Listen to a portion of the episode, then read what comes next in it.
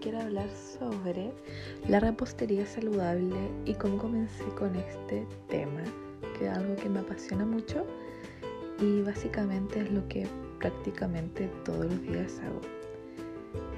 Eh, principalmente en mi motivación comenzó cuando fui mamá de mi pequeño Tom, mi primer hijo, y me di cuenta de que quería darle una vida y una alimentación variada, rica y saludable, pero que no pensara que esto era fome. Por lo tanto, mi mente empezó a idear cosas y muchas recetas y todas autodidactas, porque en el tiempo que yo comencé a hacerlo, no había mucha información acerca de repostería saludable o de sustituciones de harina normal por otro tipo entonces simplemente comencé a hacer todo con harina de avena y al principio todo, todo me quedaba muy mal.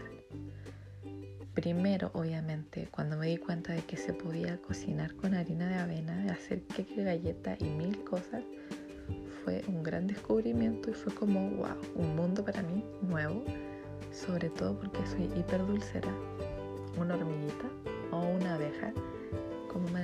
pero más abeja me decían más porque tengo el poto grande. Pero bueno, no importa, eso es algo más privado.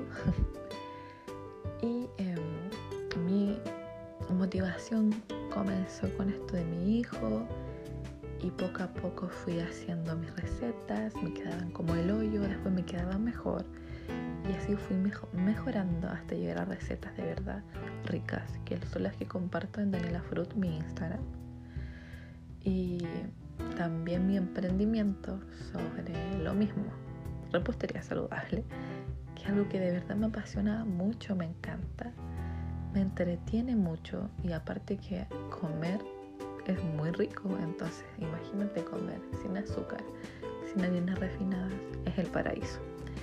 Y además, y, y por último, por último, es nutritivo, porque cuando le agregas semillas, le agregas endulzas con miel, le agregas avena, lo haces mucho más nutritivo e incluso yo a veces lo hago, hago un pan proteico por ejemplo, o queques proteicos y así uno va innovando.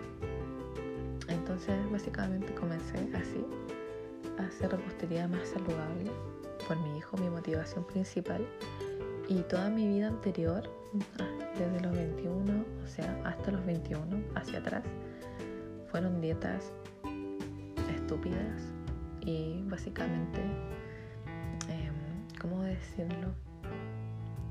Fueron a causa de personas que me decían cosas horribles acerca de mi cuerpo y estuve mucho tiempo odiando mi cuerpo también, pero bueno, eso lo vamos a hablar en otro podcast.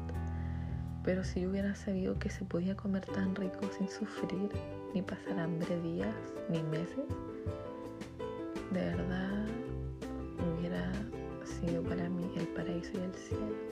Por eso, aquí estoy en este podcast para decirte a ti que si lo estás escuchando, amigo o amiga, comer rico y sano es muy posible. Pero también es muy importante que no te obsesiones con una apariencia física. Porque a veces decimos voy a comer saludable, pero nuestra única motivación es perder peso o grasa, o bajar la panza, o bajar lo que sea, pero no, ese tipo de motivación es el que se va más rápido de hecho. Por lo tanto, es mejor tener hábitos saludables y de a poquito ir avanzando. Y de a poquito ir probando recetas nuevas. Saludables, a veces no tan saludables, porque hay que tener equilibrio en la vida. No todo es saludable, saludable, saludable porque también se transforma en obsesión y hay que cuidar la salud mental.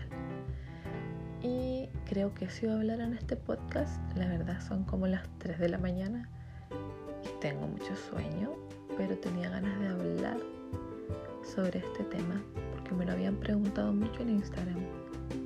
¿Cómo nace mi motivación a hacer recetas saludables? Y es porque soy dulcera, aparte de eso fui mamá, joven a los 21 y quise mostrarle a mi hijo y ahora a mi otro hijo una alimentación rica y variada. y que, no que no pasen por ese pensamiento que yo tenía antes de que comer rico era solamente de comer cosas así como ultra procesadas y gracias a Dios ese pensamiento en ellos no está y formándose así y si todos formáramos hacia nuestros hijos de verdad sería un mundo para ellos en su salud mental muy bueno para que aprendan también y para que también cocinen, porque cocinar es muy importante. Así que bueno, este es el podcast de hoy. Puede que mañana suba otro medida de que vaya sacando más temas que se me ocurran así de la nada.